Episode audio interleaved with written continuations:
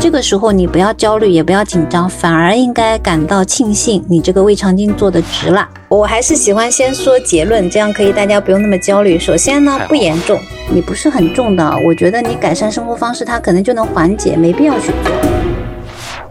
如果我们的节目很荣幸受到了您的喜爱，想参与我们的群聊，分享不定期福利，可以添加微信 Cheese Radio C H E E S E R A D I O 来加入我们的微信听友俱乐部。同时，也感谢你把我们的播客《这病说来话长》分享给你的朋友们。你哪儿不舒服别慌张，毕竟人吃五谷杂粮。你哪儿不舒服别紧张，来听医生怎么讲。内外妇儿科研临床，药剂检验和影像。没事儿就别胡思乱想，人生还有下半场。这病说来话长，但是也好讲。这病说来话长。欢迎收听，我是阿汤。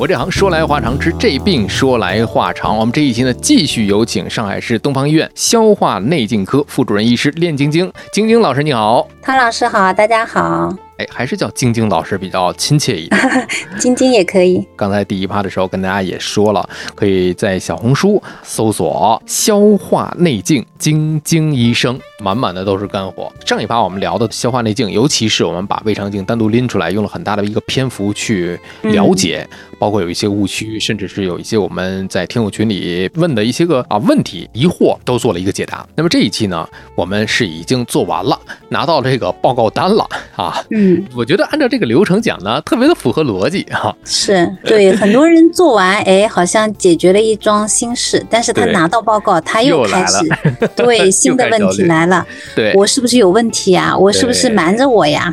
所以有哪些个我们在报告单里面要去重视的？哪些是可以放轻松的呢？对这个问题，我觉得也是特别需要向大家科普以及解释的。嗯，因为很多患者拿到一份报告以后，他就会很焦虑，去不知道该看哪里，是不是我得了一些比较严重的疾病，是不是我家属趁我麻醉跟医生沟通了些啥，就会想很多。上网一查，全都是重病。对对，全都是重病。哎，什么什么病变，什么什么，就感觉自己是不是得了什么大的问题？嗯，那我今天就给大家来简单的来说一下，我们当天做完以后呢，会拿。到一份彩色的有照片的一份报告，胃镜也好，肠镜也好，都会给到你一份报告。那么我们首先要去看它的结论是什么。如果结论里面，比如说有 CA 呀，有 MT 啊，有占位呀，有黏膜病变这种，可能是有一些问题的，尤其是前面三个。CAMT 占位，往往是代表可能医生在你的胃或者肠里面发现了比较严重的问题，那么肯定会让你带病理，病理确诊了，那八九不离十可能就是肿瘤了。那么还有一种黏膜病变，相对来说还好，也算是比较幸运的，这个是比较早期的病变。那么医生是内镜下怀疑黏膜病变。可能会取了活检等病理，还有一部分就是一看它就是一个早期病变的，医生诊断自信度很高的，那也不一定会给你活检，可能会建议你找时间住院来做内镜下切除。这个时候你不要焦虑，也不要紧张，反而应该感到庆幸，你这个胃肠镜做的值了，因为我们发现了一些早期的病变，可以通过内镜下进行一个治疗根治的。所以说，大家最关心的要看有没有 CAMT 占位，我觉得这个是最重要的。其他一些什么糜烂性胃炎啊、浅表性胃炎啊、萎缩性胃炎啊这种都没有什么太大问题，放轻松。到时候拿到病理以后，有病理的话，拿到病理以后去看一个专业的医生门诊，消化内镜或者消化内科医生门诊问一下就好了，不要自己在那瞎想。嗯，也不用去上网去再去搜索，不要查，不建议大家去查。对，我就说嘛，因为我们有一个主题曲，里面唱的特别好，就是家族群里的各种推文，感觉自己不剩多少时光啊。对对对，就有的人很多人都是这个样子的。对，还觉得哎呀，你们这主题曲太长了，一点都不长，每一句话都有用，就是告诉您，一是不要乱查乱搜索，放轻松，不要焦虑。对，尤其是那种平时比较敏感的，还有心理压力比较大的，就千万不要去查，徒增自己的焦虑。对，焦虑之后更麻烦。烦。焦虑之后，你可能就睡不好、吃不下，哎呦，胃也不舒服，然后就更加恶性循环。既然这样，刚才我们提到了胃炎的问题啊，我们顺着往下来聊。晶晶老师说到了糜烂性胃炎、慢性胃炎，还有浅表性胃炎，这等等等等，我们日常在生活当中听到的这些词汇啊，就比方说糜烂性胃炎或者是慢性胃炎、半糜烂。这种严不严重？还有这个糜烂，指的到底是不是烂掉了？它有没有具体的一个临床意义？我还是喜欢先说结论，这样可以大家不用那么焦虑。首先呢，不严重，嗯，对，它不是说你的胃烂掉了，而是说嗯医生在内镜下好像看起来有一些黏膜糜烂、充血的一些病变，嗯其实没有太大的临床意义。那么有一些糜烂呢，我们要看它有没有边界，是不是一个黏膜病变，是不是一个早期的病变。如果不是，那就没什么问题。我们拿到一个胃镜，我们最重要的就是我们医生也好，我们病人也好，我们医生进到一个胃里面，我们首先会去看它这个背景如何，有没有幽门螺杆菌，有没有活动性的炎症，那么有没有萎缩，萎缩面积如何，这个是我们最关心的一个问题。嗯至于糜烂啊什么的，没有太大临床意义。嗯如果糜烂，医生给你取了活检，那就带病理看看萎缩怎么样，肠化怎么样。后面我们也会讲到萎缩性胃炎，就是说糜烂本身没有临床意义，也不要觉得糜烂是不是大问题，没有什么大问题。这就是一个词而已。对对对，就是医生的一个肉眼观察，医学上的一个内镜上的一个术语，所以没什么特别的。嗯，其实不仅在这儿，之前在我们三八妇女节的那一期啊，请到了妇产科的医生啊，嗯也是讲到了现在包括宫颈糜烂这个宫颈糜烂，对对对，哎呀，晶晶老师这两期节目就是很多的 环环相扣的问题 都有联系。都有联系，还真都有联系。大家可以有兴趣的去回听一下，有很多的词我们拿到书本上，拿到字面上一看，哇哟，糜烂哪个字也不是特别的好看，是不是很严重啊？其实不是，刚才说到这个问题，另外我们刚才晶晶老师也提到了萎缩性胃炎和胃溃疡这两者嗯是不是都有癌变的风险？这个的话呢，萎缩性胃炎我前面讲了，要看这个萎缩的一个面积。其实嗯萎缩两个字并不重要，只要你以前有过幽门螺杆菌，可能多多少少都会有点萎缩。嗯所以萎缩两个字看见不要紧张，萎缩我们要去看面积，它的分级。嗯我们一般专业的医生会给你萎缩性胃炎后面有个分级，呃，C 一、C 二、C 三或者 O 一、O 二、O 三，当然这个是比较专业了。反正嗯 O 的话，呃，数字越大，它这个萎缩的面积越广。啊，那么萎缩面积越大，可能以后的发生胃癌的风险相对来说要高一点，但也不是说百分之百要癌变，不是这样对的，对，相对的，就如果你只是 C 一、C 二的萎缩，你完全不用担心，就把自己当成正常人。嗯然后，如果是 O 一、O 二的萎缩，就你要重视一点，你可能一两年就要做一次胃镜。但你也不是说我一定会癌变，也不要有这种想法，只是说你的频率要比别人要近一点，因为毕竟你的风险要高嘛。嗯，那么胃溃疡呢，它有分良性溃疡跟恶性溃疡。很多的溃疡其实它本身我们内镜下判断就会觉得它是个不太好的溃疡，那也不是说胃溃疡癌变了，而是它本身就是一个癌。哦，所以说良性溃疡的话，我们发现良性溃疡，我们活检证实加上内镜确定它是良性溃疡，那吃药就好了，愈合了，它也无所谓以后癌不癌变了，它也不会癌变了。嗯，那么所以说要早期发现，胃溃疡一般都能早期发现，为什么？因为它会有症状，病人会痛，嗯，所以痛了你肯定要去查了嘛。所以说胃溃疡的话，现在良性溃疡是挺多的，而且很多患者也是药物相关的，嗯。还有比如说最近哎特别的累啊，或者说是昼夜颠倒啊，这种人可能相对来说会，呃有这种溃疡发生率会相对来说高一点。嗯。还有这种溃溃疡也经常会跟我们幽门螺杆菌相关，嗯。那么这个菌杀掉以后，再吃一段时间药，溃疡可能就愈合了。哦所以这个要分开来讲，胃溃疡它本身就分为良性溃疡跟恶性溃疡。你既然是良性溃疡，你也不会放任它不管，你肯定会去治疗，那治疗以后就好了。那如果是本身就是恶性溃疡，那也无所谓，它会癌变了，肯定要接受手术治疗了。嗯，就是你良性的话，他就放任不管了，会不会进行恶？那可能有癌变的风险，胃溃疡还是有癌变风险的，跟十二指肠溃疡不一样，不不单单是癌变，它可能会出血，可能会穿孔，因为溃疡会越来越深，它可能会变大。那么它有一些血管可能会有出血的风险，有一个应激的，比如说，呃，你喝了点酒呀，或者是熬了个夜呀，它可能就出血了。对，是的。刚才您提到十二指肠的这个溃疡，最终的结果，它会转向一个恶化吗？十二指肠溃疡，以前我们的教学书上是说不癌变的，当然十二指肠肿瘤也有，但是十二指肠溃疡最常常见的并发症就是出血跟穿孔。出血有的时候甚至是很严重的，嗯，我们甚至有发生就十二指肠溃疡出血有生命危险的也有，因为出血太厉害了，要看它的血管，血管如果是动脉活动性出血也是风险很大的。话就这么说吧，其实任何一个您发现的一个问题啊，我们都建议您去早治疗，及时的处理它，对，不要放任它不管。你放任它，它只会后果更严重。对，其实说到这个问题的时候，因为我想到现在很多的年轻人在这样的一个北上广深啊这样的大城市，甚至现在压力比较大。对，不仅仅是一线城市啦，二线城市压力都很大，很多人比九九六还要累。就我们听群里好多的朋友都很卷，都很卷。好多的朋友，比方说我们专门啊，就开玩笑嘛，就有一个朋友就叫阿布嘛，就是他是我们的夜班经理。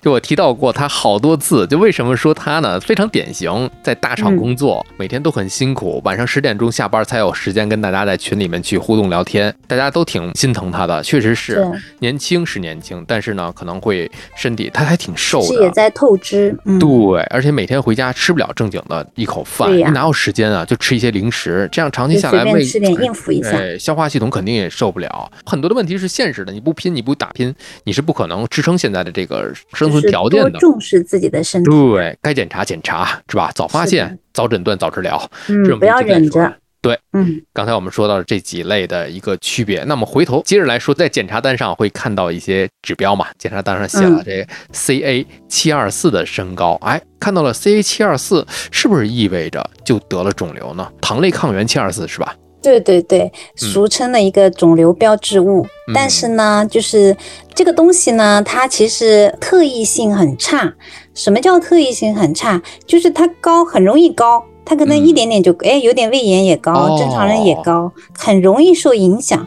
所以说我们现在临床上是不查这个指标了，但是很多体检中心很喜欢查，所以很多患者经常会说，哎，我 CA 七二四五十几、六十几，好像高了正常两倍了，我是不是得肿瘤啦？当然，这个时候呢，我是建议大家会去做一个胃肠镜，因为是个好事情。因为你发现高了，你会想着我要去排查胃肠道肿瘤。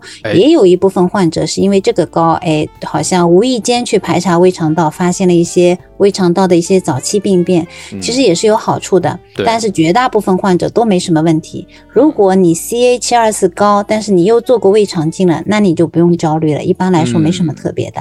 哎，这个问题解释的非常到位。我们也不是说大家去哪里检查这个问题，这个我们不去管。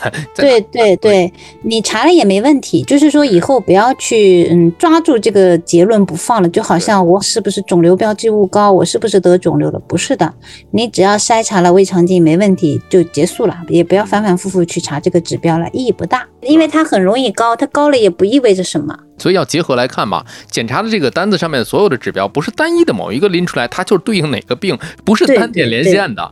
那么我们胃肠道来说，比较特异的一个肿瘤标志物叫 CEA，CEA 要比 CA 七二四的特异性要好，所以大家如果真的要查肿瘤标志物，就查 CEA，CA 幺九九。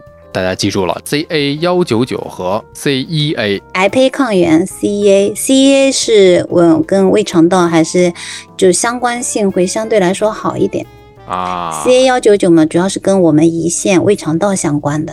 啊，嗯，然后女性的话查个 CA 幺二五就可以了。是的，还有一个问题就是说，结肠息肉它有没有一些个遗传的可能？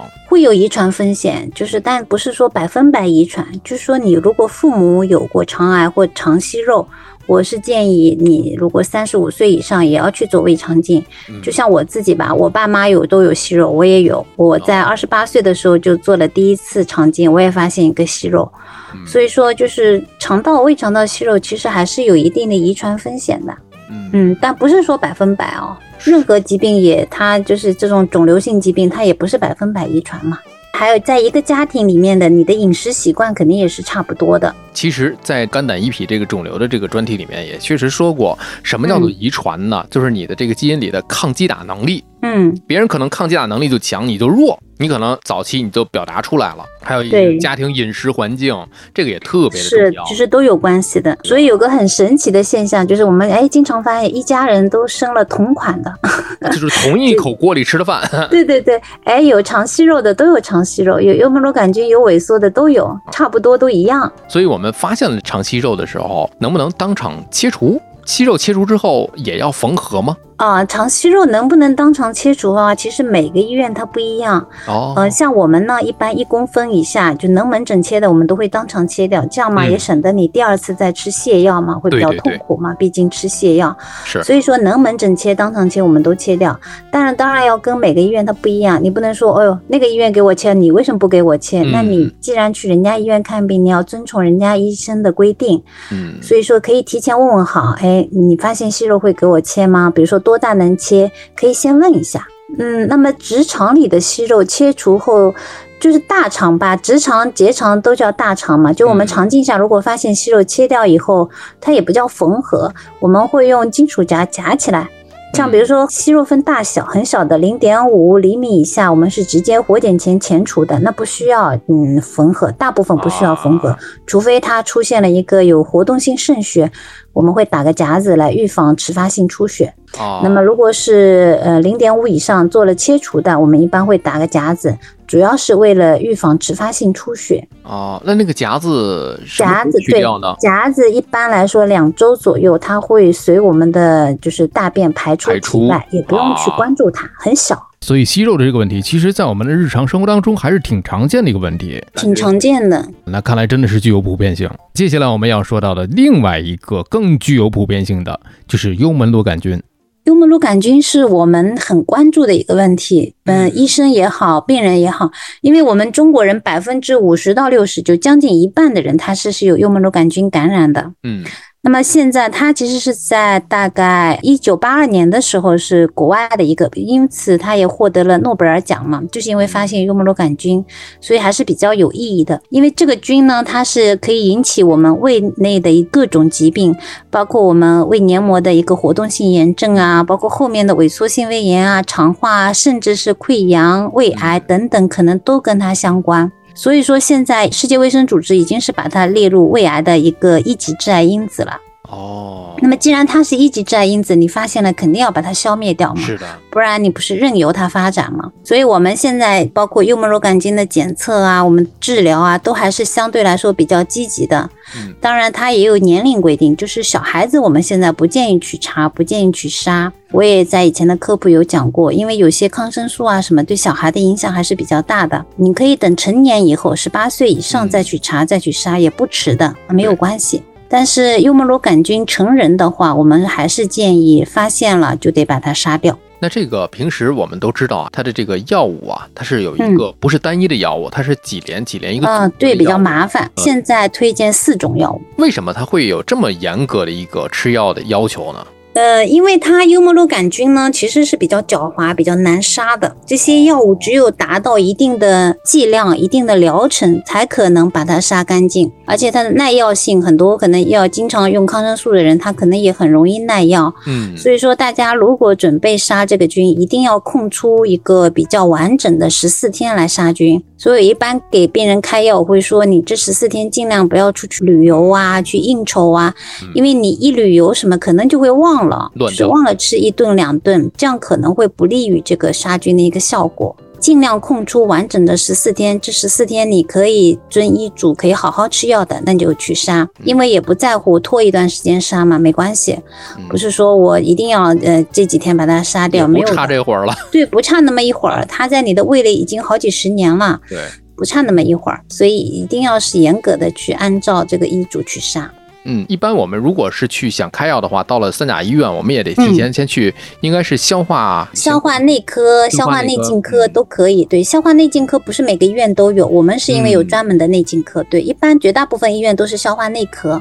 对，然后也是要做一些个实验的，然后确定之后你有这个问题，然后给你再开药。对对。所以就是严格遵照这个服药的时间跟剂量来走。其实这个挺复杂的，但是呢，嗯好像杀掉了之后，据说啊，是不是杀掉之后很难，就成人很难再次的去呃，对，只有百分之一的人可能会再感染，这个几率其实是很低的，可能跟你的免疫状态呀，可能跟你接触的病毒量啊，可能都有关系，所以极少会再复阳、再感染。还有就是，哎，我明明之前杀干净了，我怎么这次呼气又阳了？哎那要确定的是是不是真的阳，因为我们的呼气试验它有很多假阳性的，所以说不要觉得我上次明明杀干净了，我现在又数值好像又高了一点，我是不是一定复阳了？不一定，因为它有假阳性的。你如果真的实在要去再去确定，可以做胃镜的时候让医生再判断一下，嗯真的是不是又有幽门螺杆菌了？不要急着再去用药。或者是再隔一段时间再去对，再隔一段时间再复查一下，不要一次查出来阳就急着用药，没有必要，因为很有可能不是真的又阳了。真的这个大家也不用特别的焦虑啊，是，而且不是非得用胃镜是吧？对，我们现在用呃呼气，但是呼气它前后你最好不要吃药啊，什么抗生素嗯什么要停个两周到一个月以上，嗯可能会呃，因为如果不停药可能会有点影响。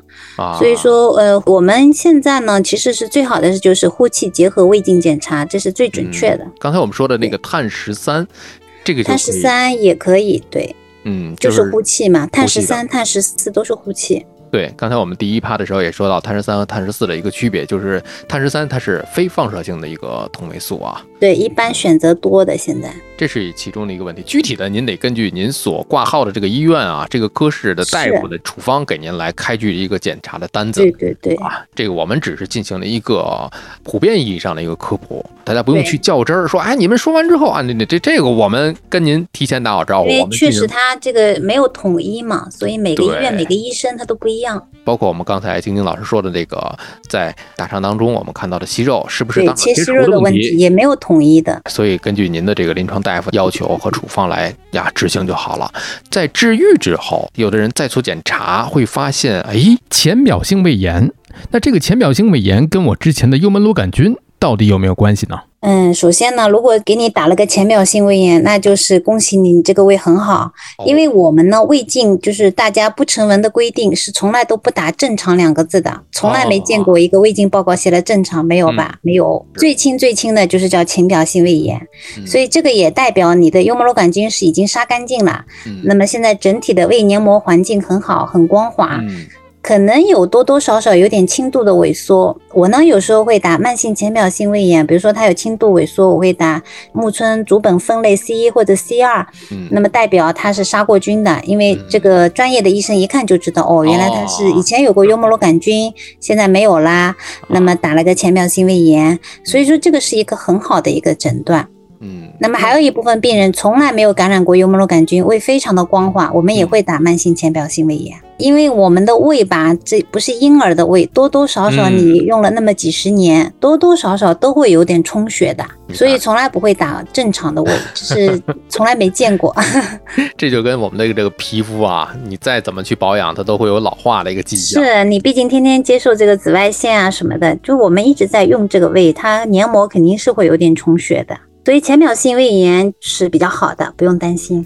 那接着来聊胃镜的检查，没问题，但是会痛。平时可能有的人会，哎呀，胃痛啊，胃难受是吧？胃镜检查也嗯没发现什么问题，是不是胃它也会耍一些小脾气啊？是它胃本身就是一个情绪器官，我们说。嗯为什么呢？因为很多人他其实胃很好，就像我前面说的，哎，浅表性胃炎非常光滑，但他就是经常胃疼。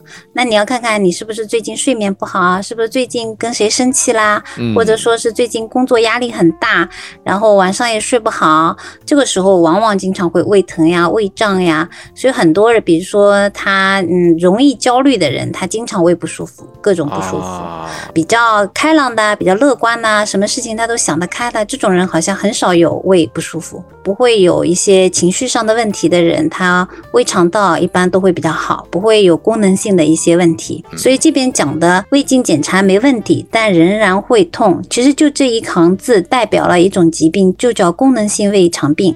它其实就是没有器质性问题，但它就是有一些不舒服，就是我前面说的胀啊、痛啊，是有这类人的。它是跟我们的很多情绪、压力都有关系的。那你就要注意去调节自己的情绪跟压力。你这方面没没有了，你的胃就好了。不是有一句话叫我生气的吃不下饭，嗯，那就是因为你生气啦，它胃肠就不动了嘛，它就会影响，你就吃不下饭了，动力就不好了。哦，还有就是，比如说你今天去考试面试，我自己是这样的，嗯呃，我就去考试面试，我就会胃肠道经常就会有点肚子疼，好像胃有点吃不下饭。我不知道汤老师有没有，反正我是一面试就会有点紧张，比如说去考试有点紧张，我就会感觉吃不下。确实是啊，这个每个人他都有一个哎呀神经紧张的一个时候啊。可能我对紧张说不在这个考试上，可能我这个行业考试少，尤其像对我们考试太多了，我们都不知道考了多少次试。对一考试，哎呀，但是您这个 level 现在考试还会紧张啊？你要看什么考试，如果你啊确定是得心应手，那可能不会紧张。啊但有的，比如说要面试啊什么，其实还是会紧张的。有一个叫脑常态，这个中枢神经相关的。说的通俗一点，就是说胃的确会受到我们身心的情绪的影响。对对，另外一个问题就是，也是我从晶晶老师这个小红书里学到的，说内镜之下，我们除了这些个检查，刚刚我们说了一大堆的这个检查，完了，我们聊一个可能大家看似一点都不挨边的一件事儿，就是内镜下还可以治疗痔疮。对对对，可以的。我们就外痔，可能就如果你这个痔是脱垂外痔为主，那可能就是外科干预会更好。嗯对，但是如果您是混合痔，又是内痔比较明显的，我们内镜下可以做治疗，套扎或者硬化剂很简单，啊门诊就能做。其实痔疮十个人里面真的是九个人都有痔疮，只是严重不严重的问题。对对有痔不在年高嘛。是的，有的人就是哎出血比较厉害或者脱水比较厉害，那就会想来做治疗。嗯，当然了，他可能一次并不能完全解决问题，因为如果你这个一直有便秘或者久坐的，它还是会复发。那即使外科手术也是这样的，也是会复发的。所以治疗以后还是要注意生活方式的改变，这样呢复发率就会降低。但是内镜下我们是可以治疗痔疮的，而且治疗以后恢复起来比较快。很少有人会想到挂一个呃消化内镜科，对，现在慢慢的，因为大家也在普及嘛。我今天就有一个我原来中山的一个同事来问我说，啊他有个朋友要来做内痔，就是很多人会慢慢的了解到，因为他也会去搜嘛，会查呀，查一些资料啊什么的，觉得哎有很多治疗方法。那么内镜听起来好像是更加简单一点，那他也会想着说，是不是可以内镜下做？但是我们也不是所有的都能内镜下做，要看需不需要做，还有就是能不能做，不是所有的痔疮都需要做的。我经常会说，你有的患者你不是很重的，我觉得你改善生活方式，它可能就能缓解，没必要去做。确实是通过这个播客来讲，给大家又普及了一个没准能用得上的一个小知识啊。嗯，甚至现在来看，是不是可以算作一个冷知识啊？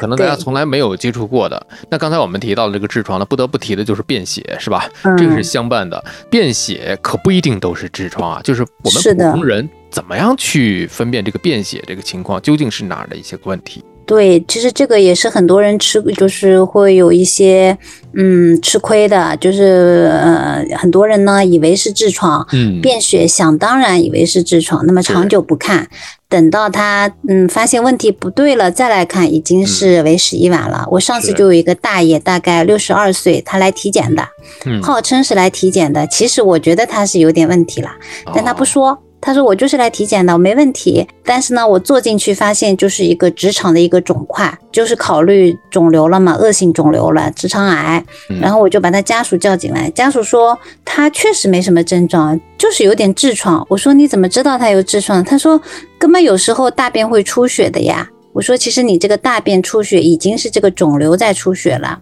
嗯，所以你不要觉得大便出血就是痔疮。不要嗯想当然以为是痔疮。我们甚至还有一些患者就是外科来开痔疮了，因为我们外科医生还这方面还是比较有经验的，嗯他会想着说让患者痔疮之前来做个肠镜排查一下。嗯，真的有一些患者是排查出肿瘤的。哎呦，那就是说明他们真的是把肿瘤的出血当成了痔疮出血，确实是。所以大家还是要学会就是去看的，你这个便血的时间、便血的性状其实都不一样的。对具体的问题也是需要具体的临床去做一个分析啊。对对对。嗯一般来说呢，就比如说你大便以后几滴鲜红色的血，或者说是卫生纸上有点鲜血，嗯那么痔疮可能性更大。那么如果大便混了血，就是暗红色的一些血嗯混在大便当中，那就要当心了，嗯可能是一些大的息肉，或者说甚至是肿瘤出血。嗯所以我们普通人可以这样来分辨。这是一个简单的一个啊普通人分辨的一个方法方法啊。对便血这件事儿本身它不是一个特别常态的一个问题，所以如果出现的话，如果还一直持续，总在出现的话，长时间出现，您及时就诊，对，及嗯时去挂号就诊啊，这个才是是咱们去早发现、早治疗的一个非常重要的一环。对，在第一趴的时候也是提到了，就是有的这个朋友，她的这个闺蜜的家里的哎老人嗯父亲得了这个什么这肠癌。肠癌，切了一段肠子。哎，肠癌的手术多说一句，是不是一般我们就是哪个问题出现了就切掉哪一段？呃，它会对肿瘤上下缘要切一段，然后所以是切一段肠子，因为它要保证这个切缘嘛，这样会减少复发。那么如果是肠癌是早期的肠癌，就比如说大息肉，但是它还是很浅的，我们是内镜下就可以做根治的。再进一步发展，进展期已经浸润到比较深了，三期四期了，那就要做外科手术了，切肠子。那有些不幸的人，他比如说距肛门口很近的五公分以内的、四五公分以内的，那可能就肛门也保不住，可能就要造口。造口这样的话，嗯生活质量影响就会比较大一点。当然，你切掉一段肠子，本身对肠道功能不会太大影响啦。嗯，对。但是呢，谁也不想、呃、是的，所以一定要早发现、早治疗。对，又回到这个话题上 来讲是的啊，千万别觉得啊这个事儿胃肠镜很恐怖啊。这个嗯消化内镜科的晶晶老师啊，已经给我们大家从第一趴到第二趴，给大家消除了疑虑啊，解答了困扰，而且告诉大家放轻松，我们有什么问题早发现、早诊断、早治疗，这是嗯颠覆不破的一个真理啊。所以大家一是不要恐惧啊，我们现在已经有了这个百分之九十的人都可以去适应的去做无痛的，也就是在在麻醉的操作之下去做的一个胃肠镜，而且也更准确、客观的去分析你到底是哪里出现了问题，怎么样去解决，这个才是我们真正要去面对的，而不是要去上网去查，或者是对对对啊，不要给自己制造焦虑。对自己确实是这个学医这件事儿本身需要十来年的事儿，您这么一查 一搜索就能搜索出来一个诊断，这个这个我觉得你别说这个医院了，你都对不起我们这播客啊，对，给大家费劲巴拉的找来要查就来查汤老师的播客。对，听医生怎么讲。这个播客的这个主题曲里就是千万别胡思乱想，究竟怎么回事儿？对对对来听医生怎么讲，给大家更多的一个意义，就是在于发现了问题，告诉您这个应该去挂哪个科室的号，哪个科室它可以治什么样的病。您这个问题啊，究竟是该看哪个科？我觉得这是一个底层逻辑，告诉大家不要去挂错了科。其实您啊遇到了一个特别负责任的医生，告诉您啊这个问题可能，嗯，就像是眼科吧，打个比方，嗯有很多的问题，它可能结合代谢病的问题，比如说白内障啊、一些个情况，比如说还有一些跟神内的一些个交汇的一些问题，可能给您指对了方向的时候，对于我们的病程的时间的缩短，都会有很大的一个帮助啊。是的，这是我们可以少走很多的弯路。对，让大家嗯真的是少走弯路，是我们最大的一个心愿。对，特别好。在这儿我们也感谢晶晶老师吧，这两期谢谢汤老师。嗯，也希望帮助到更多的人。我们稍后去上海的话，我们再见面接着聊。好的好的，汤老师。